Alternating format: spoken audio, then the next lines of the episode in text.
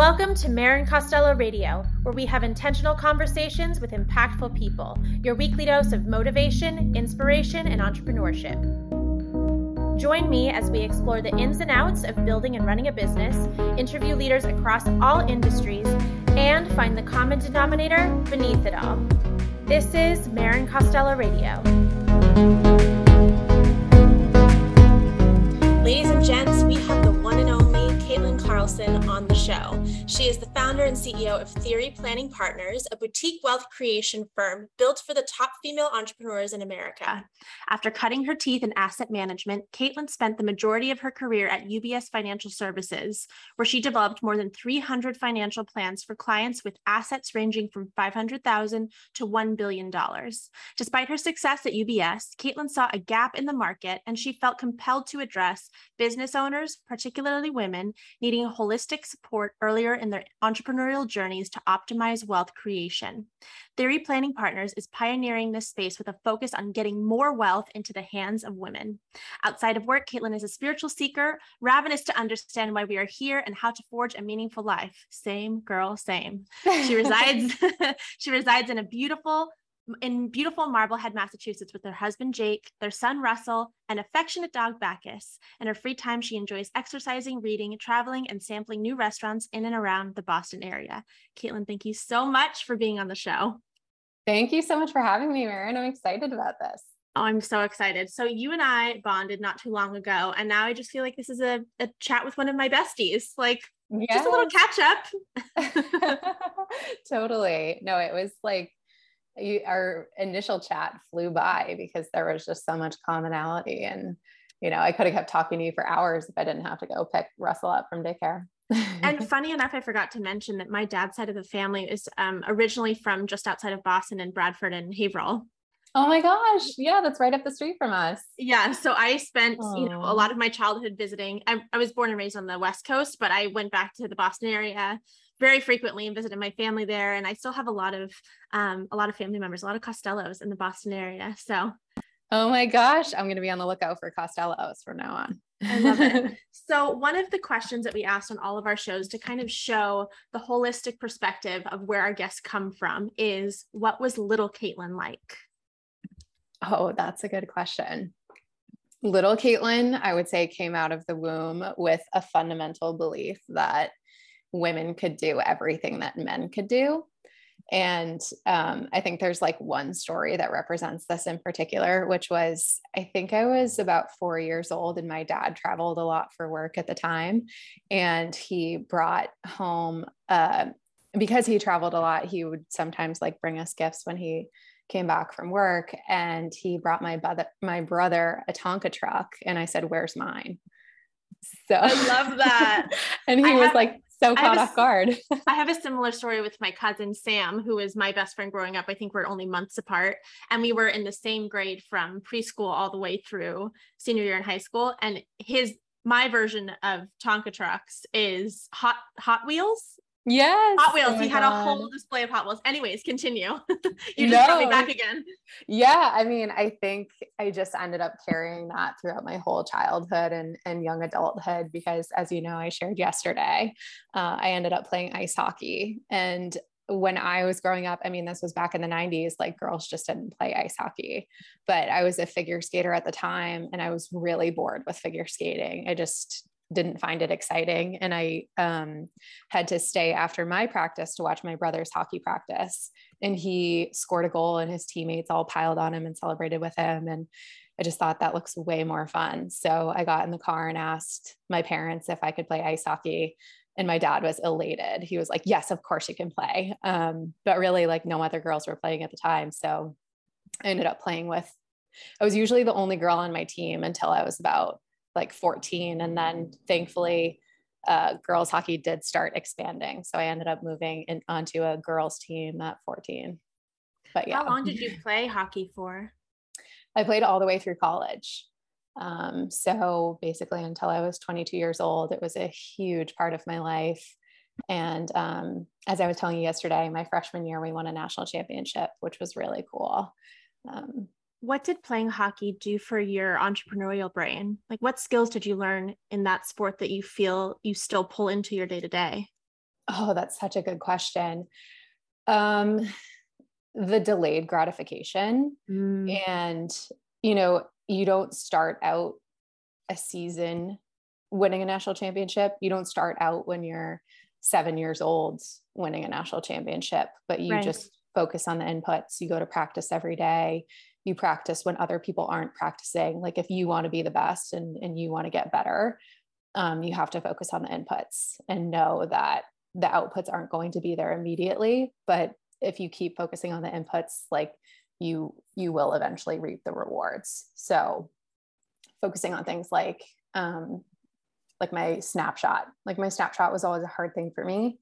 Um, my wrist shot was always easy. So going out there and, and practicing my snapshot, like it wasn't fun, but it paid off long term and I mastered it over time.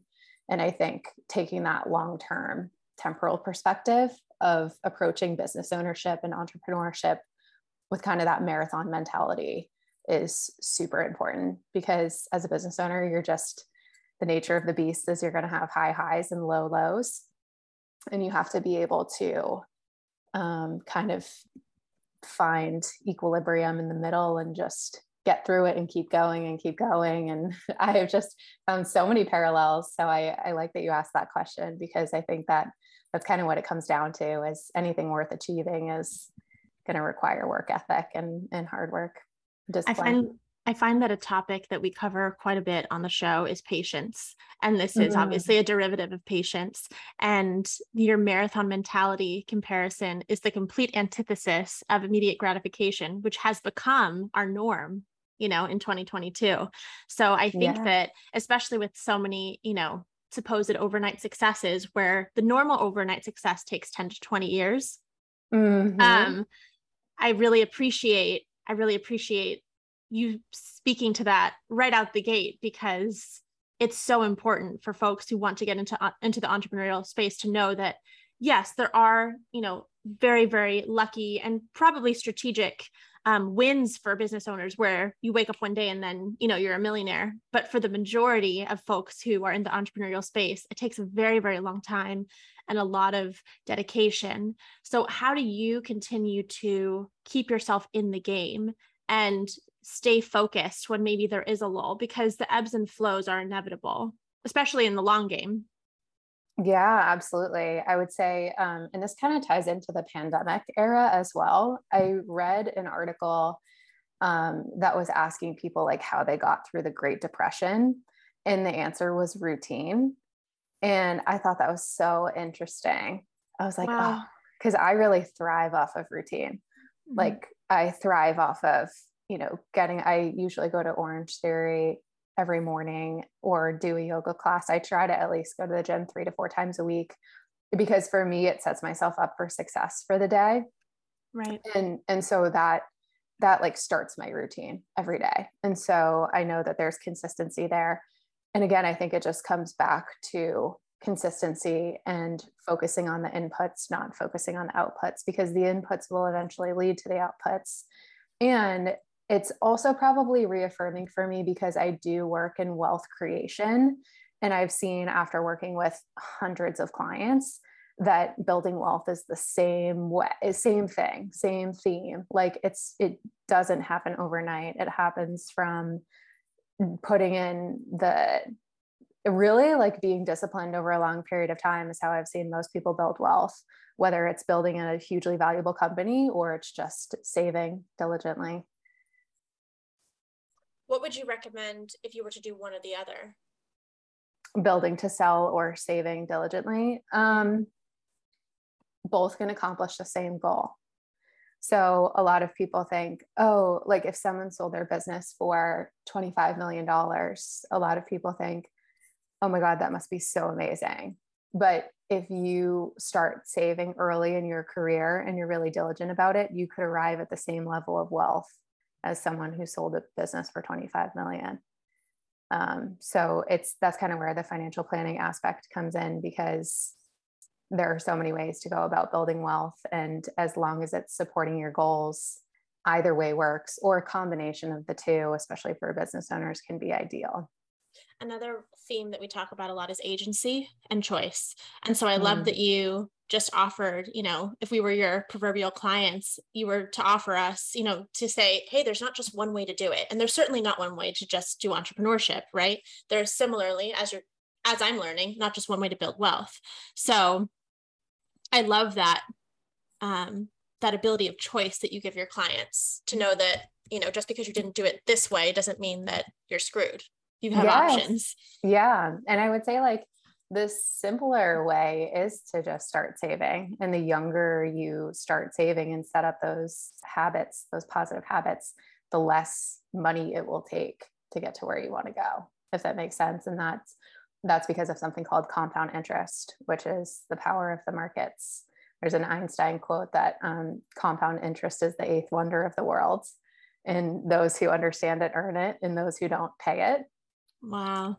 Mm-hmm. So, what he means by that is those who understand the power of compound interest invest and they reap the rewards of compound interest. Those who don't understand it typically have things like credit card debt, where they're paying the credit card company, you know, 18, 23%. Uh, like as an interest rate, which is just absolutely crazy. But the credit card company is reaping the rewards of, of that compound interest. Um, so that's a really important relationship to understand as well. Absolutely. What was your first experience with finance and also your first experience with entrepreneurship? My first experience with finance was when I was eight years old. My grandfather bought me one share of Disney stock. And I remember being really disappointed because I wanted something tangible for my birthday. I wanted a gift and that obvious a stock i mean i think back then there were stock certificates but it was just like a piece of paper.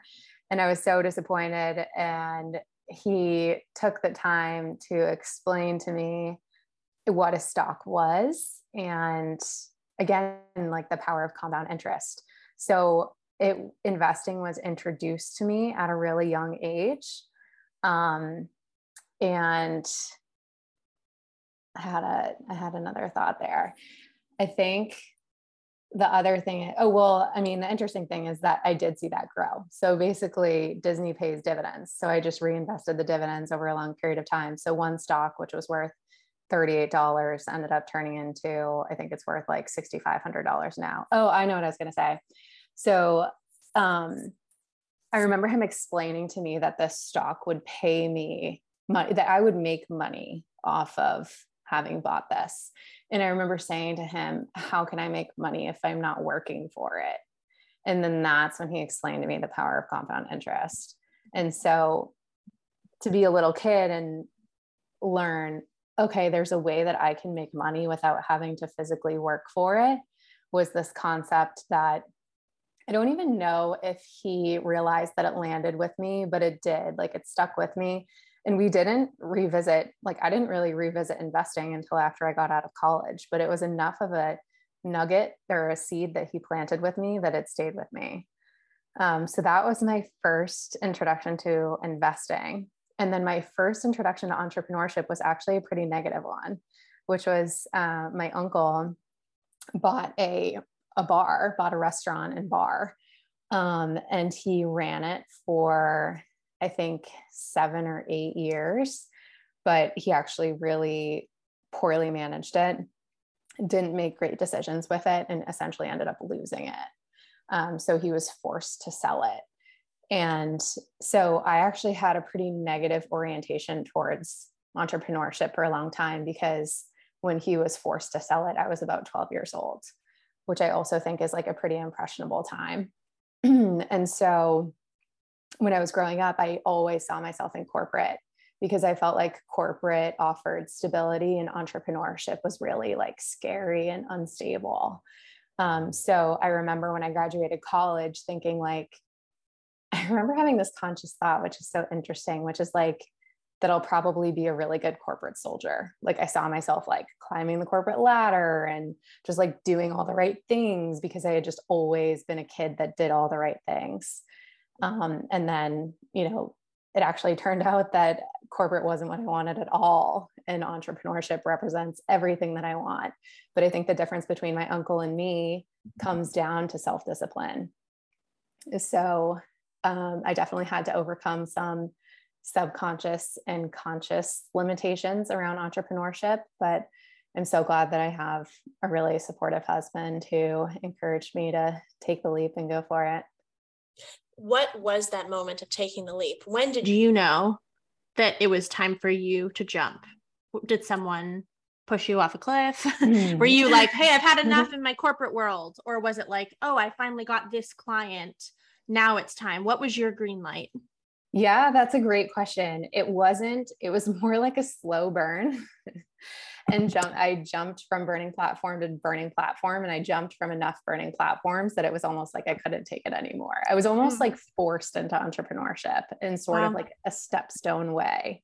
So I started my wealth management career at UBS Financial Services, which is what's referred to as a wirehouse. And so that's probably like the most buttoned up version of wealth management. And I ended up joining a private wealth team that they left UBS and they started their own company. And I was only there for a really short period of time. It was just a toxic culture. It was really far away from my house. It just clearly wasn't a good fit. And so I had to get out of that environment pretty much as soon as possible. Um, and interestingly, a former colleague from UBS reached out and um, said, Hey, I noticed that you went the RIA route, which is like the independent route. And so I um, ended up having a conversation with him. And it turned out he was interested in essentially like co founding a firm together. And so we did that for about a year. And that was excellent for me because I saw what we should spend money on and what we shouldn't spend money on and what it was going to take to run a firm on my own. And then interestingly, we got to around the one year mark and I fell in love with business ownership and I couldn't see myself doing anything different.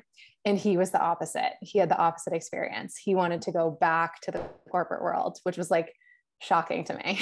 Yeah. and I, by that point, realized that my passion for wealth management was going to come from working with clients that I loved and enjoyed. So, like, it really had to come down to a personal mission for me, not just working with people who had money. So it was kind of like a natural parting of ways where he went back to corporate and then I started my company theory. So it was like a couple, I left corporate with a team and went into the independent space. And then I left that team and co founded a firm, saw how to run it for a year. And then I started Theory, which is entirely my own company. Um, and for me, I think it was really good because I'm kind of like a I need to research, I need to understand. And like I had enough security at that point and I had enough clients where I was like, okay, at least I'll be able to pay my bills for the first year, you know, and, and I needed that level of comfort to be able to make that jump. How long into starting or how long into running your business or being in your business did you become profitable? Um, I was profitable the first year, but not by much.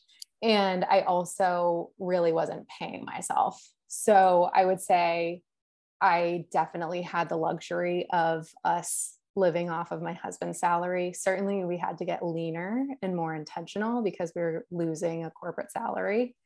Um, but I'm so grateful that he was supportive of making that sacrifice. Um, and then my second year, we were actually unprofitable because I poured so much into building out my network, it really investing in like relationships. And um, there was a lot of pressure there because I felt like I really needed to make the most of that, which I did. And so my third year, we're profitable and I'm paying myself. So it's you know so far so good but obviously comes down to day-to-day decision making and and really like making the most of the journey so. I love it. I just started paying myself as well. I want to say like maybe a year ago and i've been doing this for a very very very long time just like keep investing and keep investing and my financial advisor was like it's time. Like, okay. okay like i was just so used to the hustle and like living scrappy. Um, yes yes. So it was a, it's a big move. I totally get it I totally get it. And entrepreneurs are like notorious for just at all costs putting the business ahead of themselves. Totally. So totally. it's like you you leave for the luxury and you the luxury of like freedom and upside potential and then you just end up becoming this like highly underpaid employee. totally. Totally. But I think that there's a time and a place and I also appreciate you know every dollar that the business brings in so much more because of how many years I wasn't paying myself. Mm, yes. Right? And having and becoming savvy in other ways. So yeah. All all for a reason. I think mm-hmm. there's I think it's good to understand, you know, both sides of the train tracks. Yes. You mentioned investing in relationships. Can you expound on that? What relationships specifically did you invest in? So I was extremely intentional about the client that I wanted to serve, which was a seven and eight figure female entrepreneur. And by that, I mean a female entrepreneur whose business is generating seven figures or eight figures, because by that point, they really need what I've defined as a financial success team. Like it's not just about um, getting up and running, they're not scraping by anymore. Now they really need to be surrounded by a bookkeeper, a CFO who's helping make strategic decisions, you know, a tax strategist who's helping strategically reduce taxes, and a financial planner who kind of like you were saying is tapping you on the shoulder to say, hey, remember like you started this business for your own personal goals. Like let's now start giving back to those goals because otherwise you'll just always put the business above yourself and that was something I that was another reason why I had to go into entrepreneurship because I couldn't authentically align myself with guiding business owners without being a business owner myself. I felt like I really needed to understand that relationship and now I totally do. Now it's like if you don't if you don't take the time to like step back and revisit that strategic vision, then your business is a great distraction to just like constantly put out fires day to day. So I feel like when women start to get to that point of business maturity, then it's really important to be surrounded by good advisors. So I first was intentional about who I was serving. And then I started to look for places that those women might hang out. And, you know, I'm not like a cold call person and I'm a very relationship oriented person. And um, for those of you who have done human design, I'm also a projector. So it is just like, it makes my skin crawl to think about like going into a cocktail party and asking for business. It's just not something that I can do. But as a projector, like warm introductions or referrals or relationship building, that's very natural for me. That feels very authentic. And especially for people that I just love supporting, like I'll think of those people throughout the month and like drop them a text or see if I can make introductions that are helpful. So it was first about getting intentional about who I'm serving, then it was getting intentional about where those people hang out and what they do and what they're looking for and who they trust. And so I tried to be as strategic as possible about about investing in places that I could have those conversations with those women on an authentic level. And like we talked about yesterday, becoming a mother also made me super discerning about how to spend my time and where to spend my time.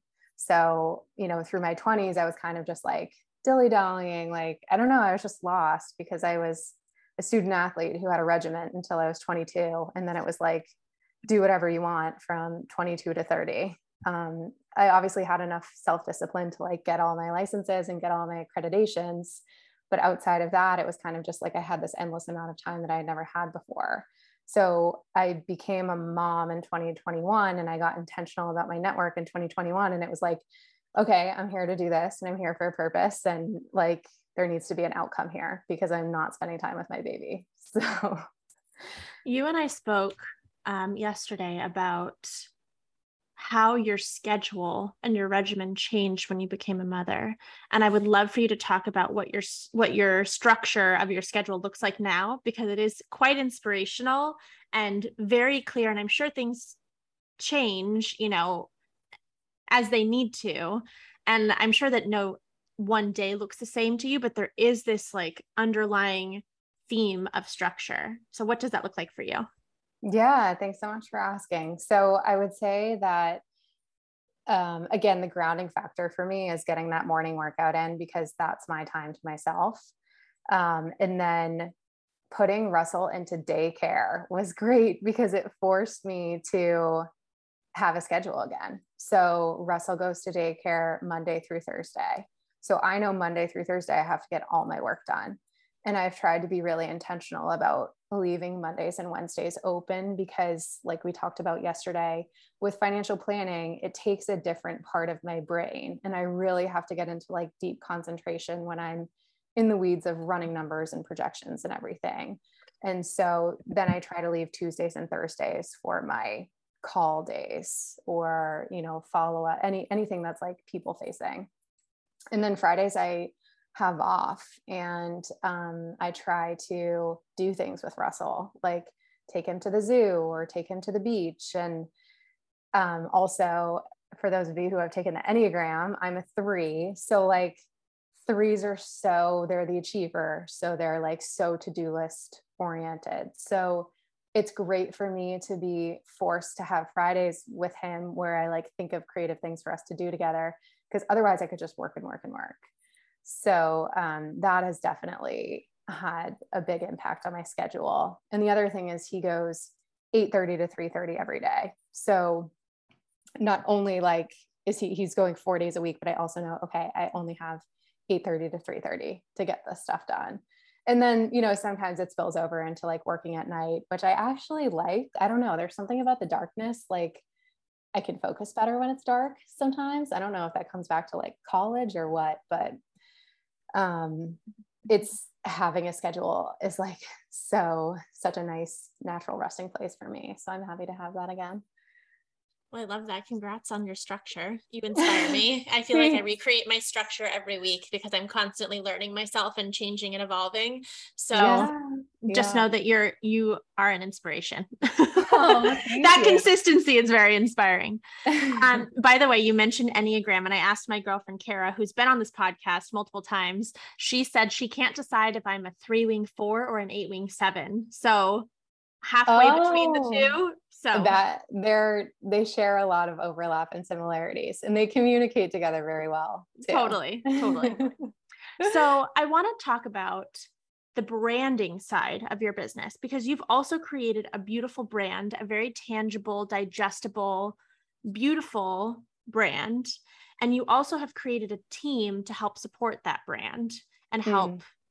you know, promote your services um, which is you know a great example of how you and I originally got connected. So can you speak to like the beautification of your business as well? Sure. I take that as the highest compliment because I think of that as my greatest weakness. Not at all. It's beautiful. Thank you. It's so simple. My website is one page and I just speak from the heart. And um, because I really feel like the the value is in a conversation with me to decide if it's the right fit or not. Um, and so, but because I feel like it's my greatest weakness, I would say that's one of the first things that I outsourced. So as far as like the front pay, front facing side of my business, I'd rather delegate that and leave that to expert creatives who are fantastic at what they do because that's not what I'm great at. Whereas the back end, I can be the one running the financial plans or making the investment trades for as long as I need to for cash flow reasons. But after investing in the outward facing side of things, the next biggest investment I made was in my investment team. And so um, I think eh, because I'm doing so much, right? Like as a business owner, you're doing business development, you are like coming on podcasts, you are taking sales calls, and then actually doing the financial planning.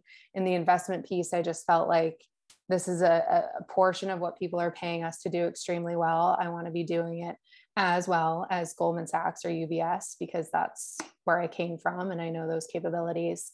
So it was very important for me to hire not only an investment team, but two CFAs, like people that I highly respect that I know are going to give me the best information and the best guidance for my clients.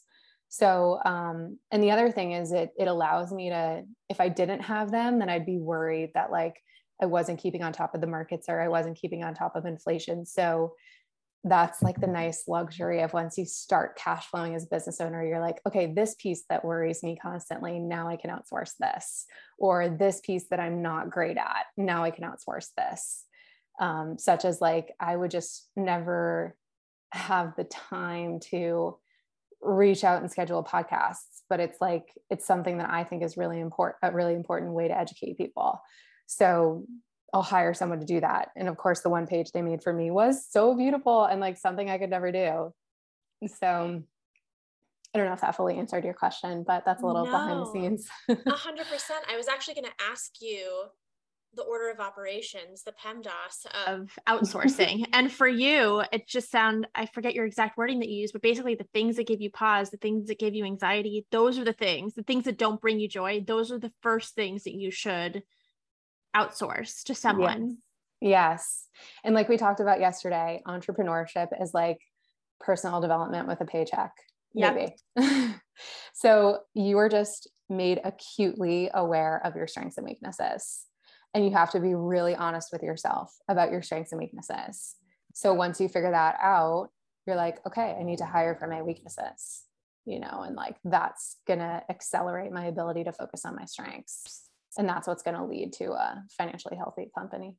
Did you have a good sense of self awareness before being an entrepreneur, or did entrepreneurship kickstart, like really amplify your self awareness? Mm, that's a good question. I would say I've always been interested in personal development and I've always read spiritual books or personal development books. But when I was doing that as an employee, it was more like recreational. Mm-hmm. Now it's more of a business decision. Right. Like I need to be aware of my strengths and weaknesses because it's having a direct financial impact on me. It's versus, sink or swim. Yes, exactly. Versus like, oh, I'll take, you know, the alchemist to the beach and enjoy this. Now it's like, what am I good at? What am I not good at? Because it comes down comes down to the bottom line. when you speak about personal development, what things do you engage in? Books, courses, coaches, what does that look like for your business? It's been a little bit of everything. And I think it mirrors where I am in life and what I need at the time. So last year I mentioned like, oh, so we actually ran at a loss last year, but I invested a lot in coaching. So um, I didn't do as much reading last year and I did more coaching. Now I feel like my cup is pretty full from coaching. I kind of get the gist of everything. To, this year feels more like a self reliance year and a consistency year where it's like, you know what? I know what I'm doing. I know who I'm serving. I know what I'm good at. Um, so actually this year is more like meditation based and okay doing is good to a certain extent but actually like doing can also then eventually become harmful so i've been trying to be better about stepping away at like nine o'clock at night and meditating especially because now i'm six months pregnant so like I need to start to get in the zone of like I, I love doing hypnobirthing with Russell. And now I'm like, oh my God, I'm gonna have this baby in three months. And like I need to get centered for that experience. So this year feels more more like I have to focus er, on not have to focus, but it feels more natural for me to do what I'm doing, but set aside time to focus on being. Mm. And I would say I did a lot more reading before I had kids. Now it's a little bit harder to do reading.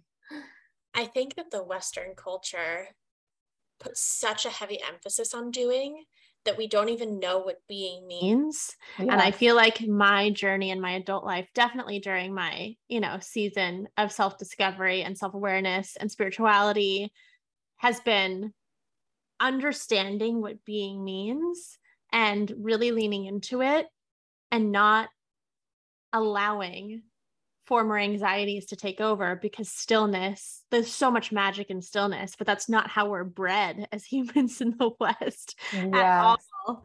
we don't value we don't value free time or boredom or being when they're exactly like you're saying. Like there's so much value in that. So like great ideas have come out of boredom or have come out of stopping versus like crossing another thing off the to-do list.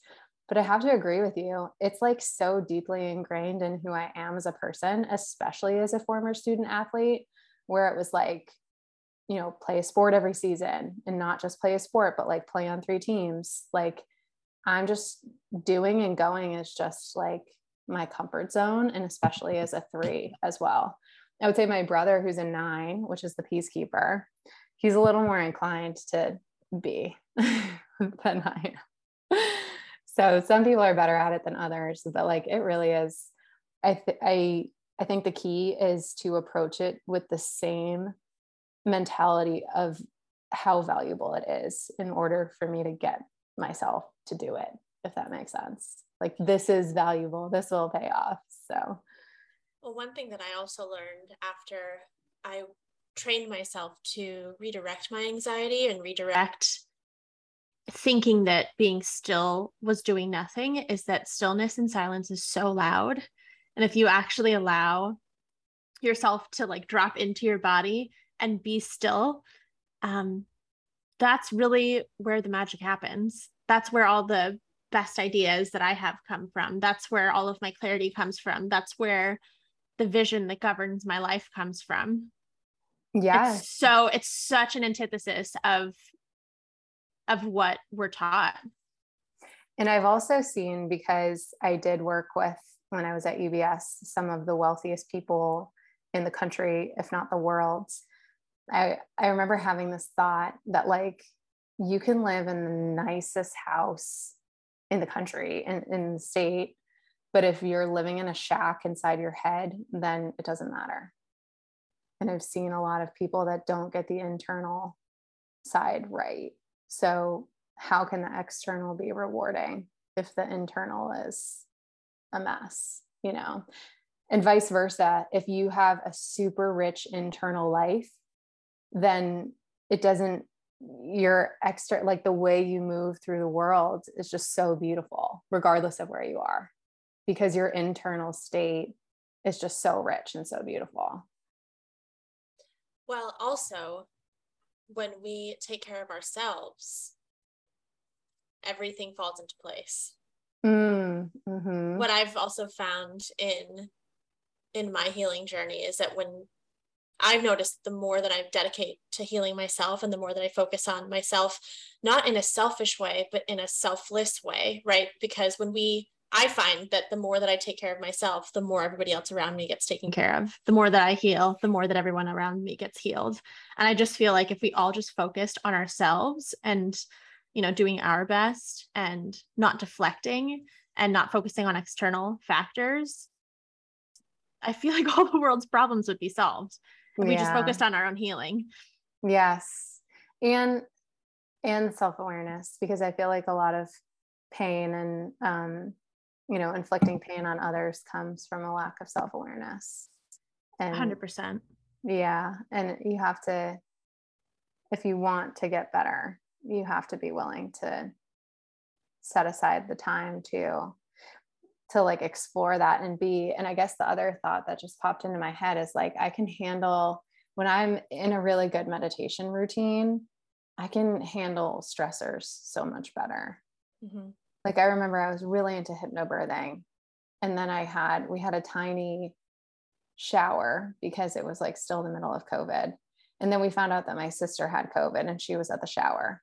And I remember everyone was freaking out. And I was actually like one of the only people not freaking out.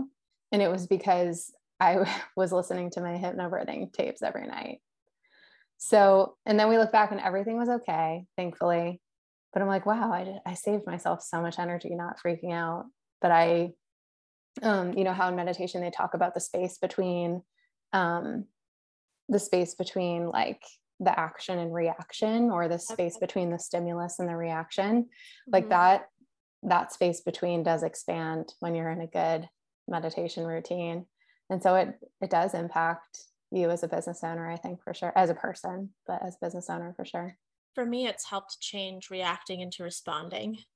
Mm, very thoughtful. I love that. Yeah, I found that, you know, for survival when I was much younger in running my business and also just in life, I was much more reactionary. Um, and it was a survivalist mechanism, right? Because I feel like as a younger female entrepreneur, you have more things stacked against you.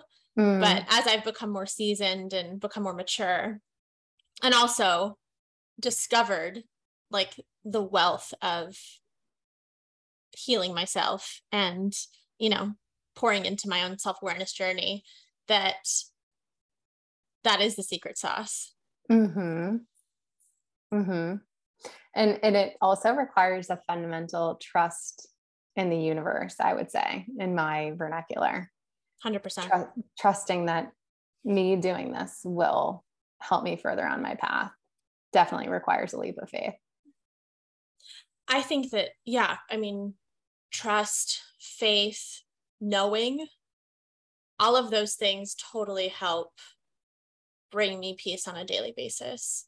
Mm. Like when, when shit is hitting the fan, I'm like, okay, what is this teaching me?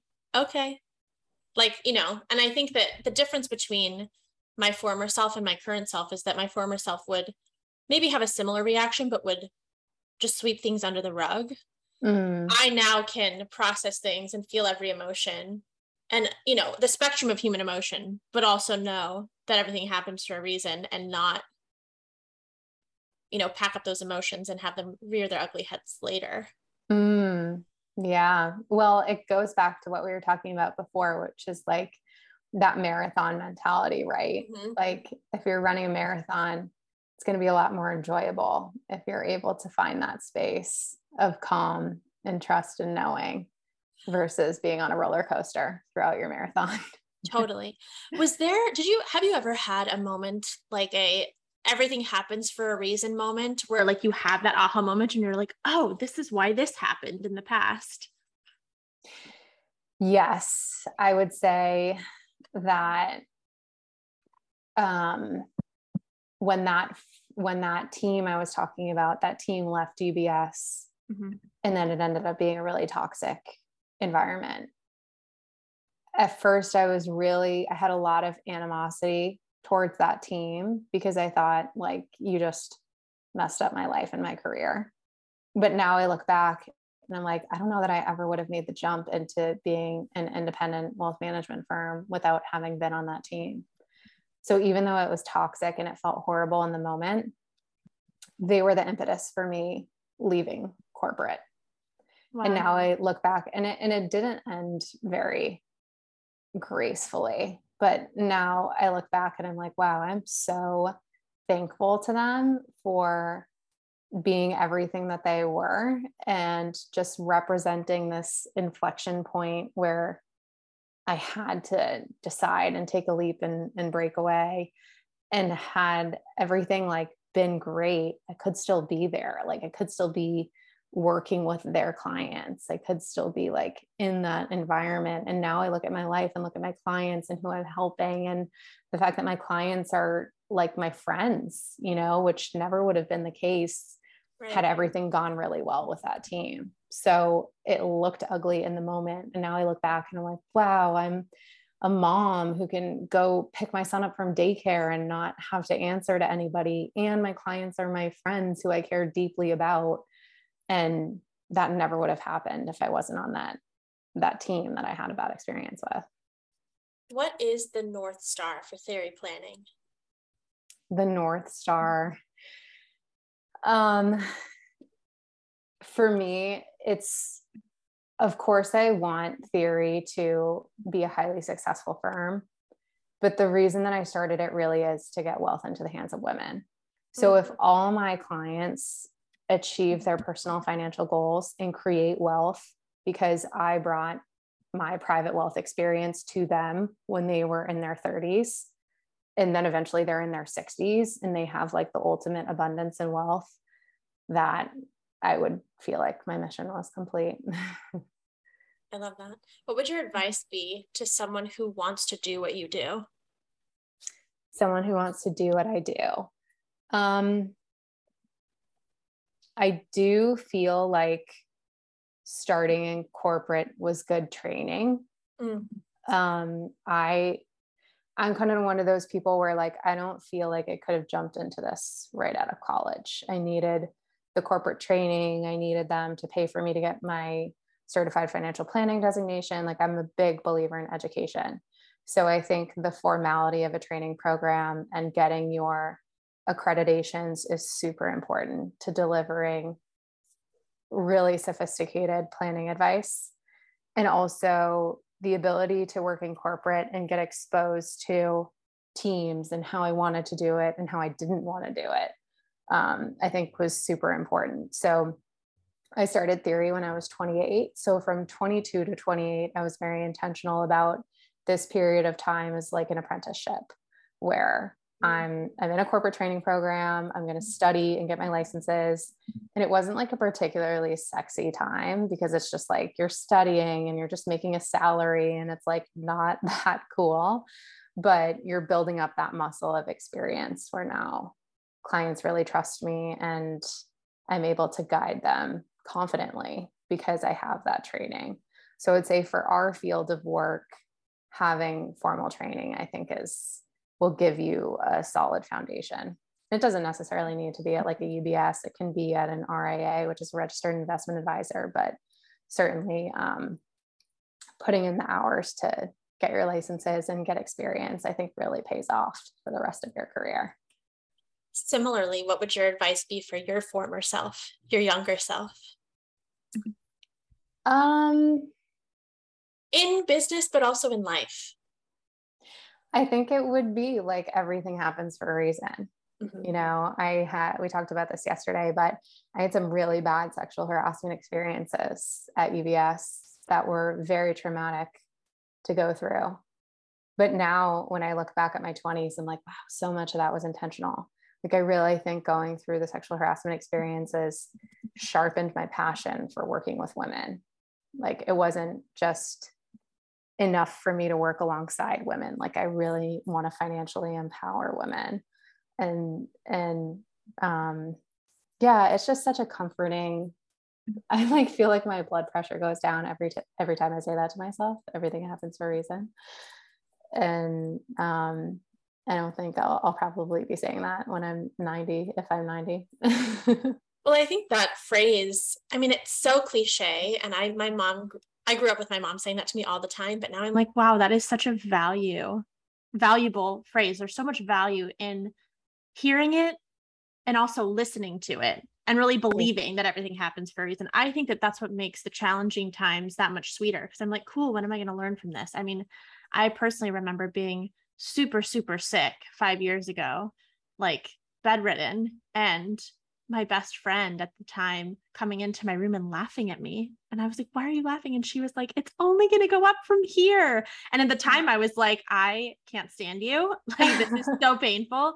But it was her being able to find the joy in the difficult times that I've pulled from. I've pulled from that moment so many times in my life where, you know, there has been challenges or sadness or what have you.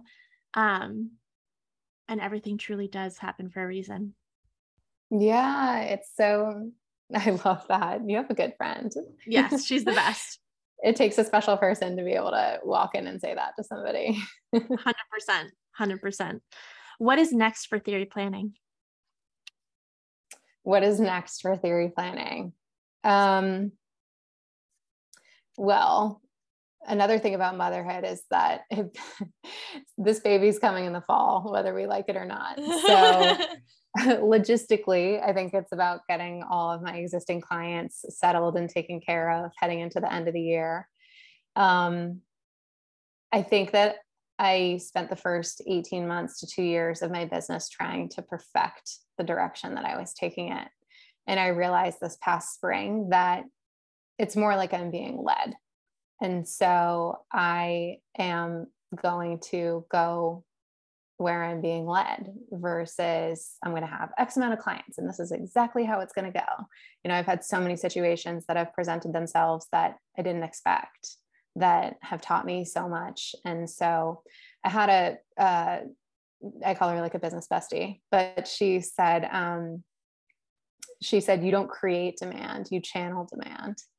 And I thought that was so interesting. And I was like, You're right. If I try to perfect this, then I may be missing out on serving some amazing women that could really benefit from my expertise.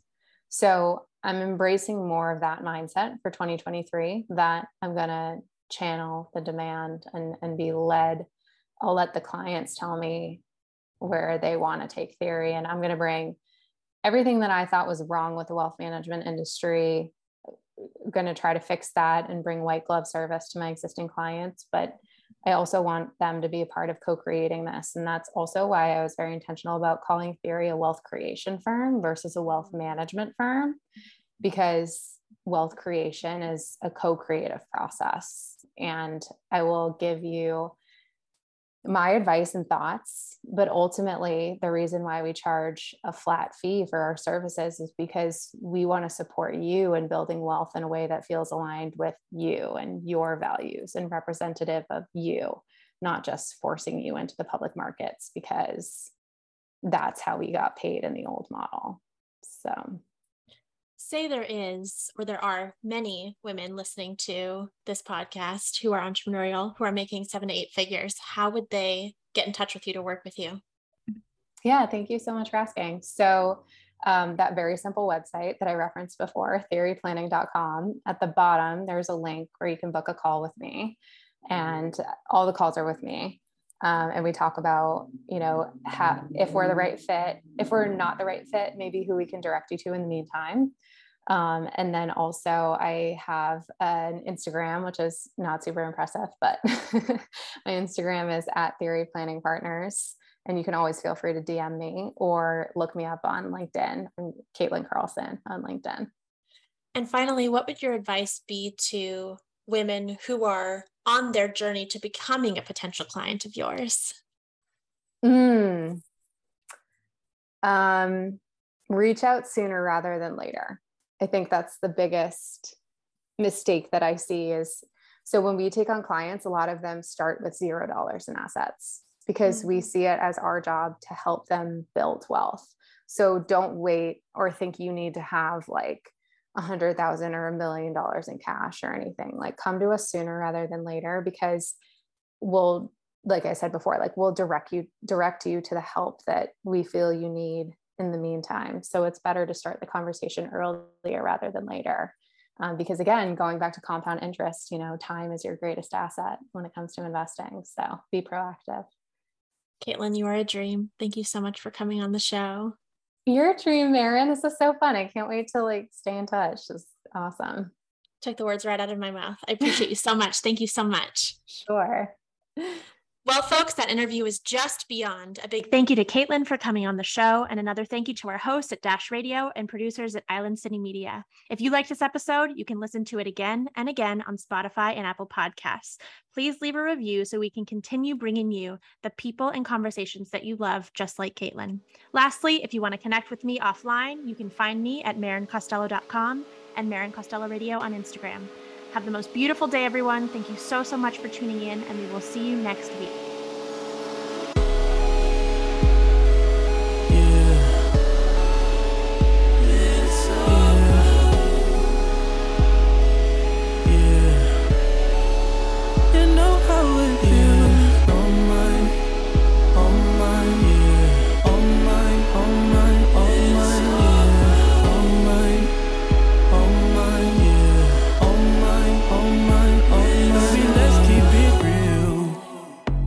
Both still young, so what's the rush?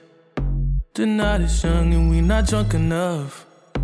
You'll come around if I don't do too much. We had our downs, but we had way more ups. Let's make love.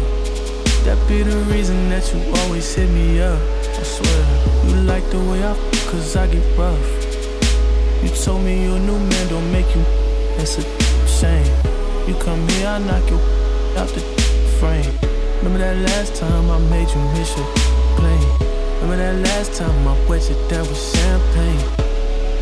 Remember that? And I know I've been the worst, but I love you better if you let me. Let's catch a flight, change the weather. And I promise forever. If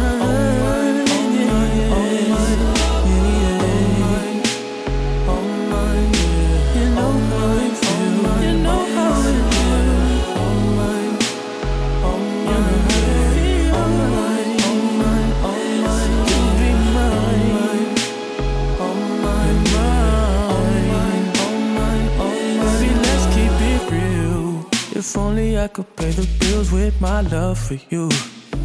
We'd be the richest in the room. Hey, we'd be so comfortable. Girl, it's only you for me. No lie, I've tried what they offered. They're not who I want them to be. That's not an offer to me. If you're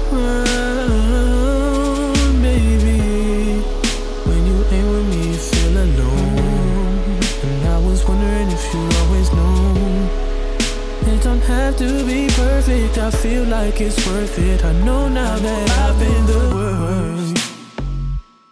But I love you better if you let me. Let's catch a flight, change the weather. And I promise forever.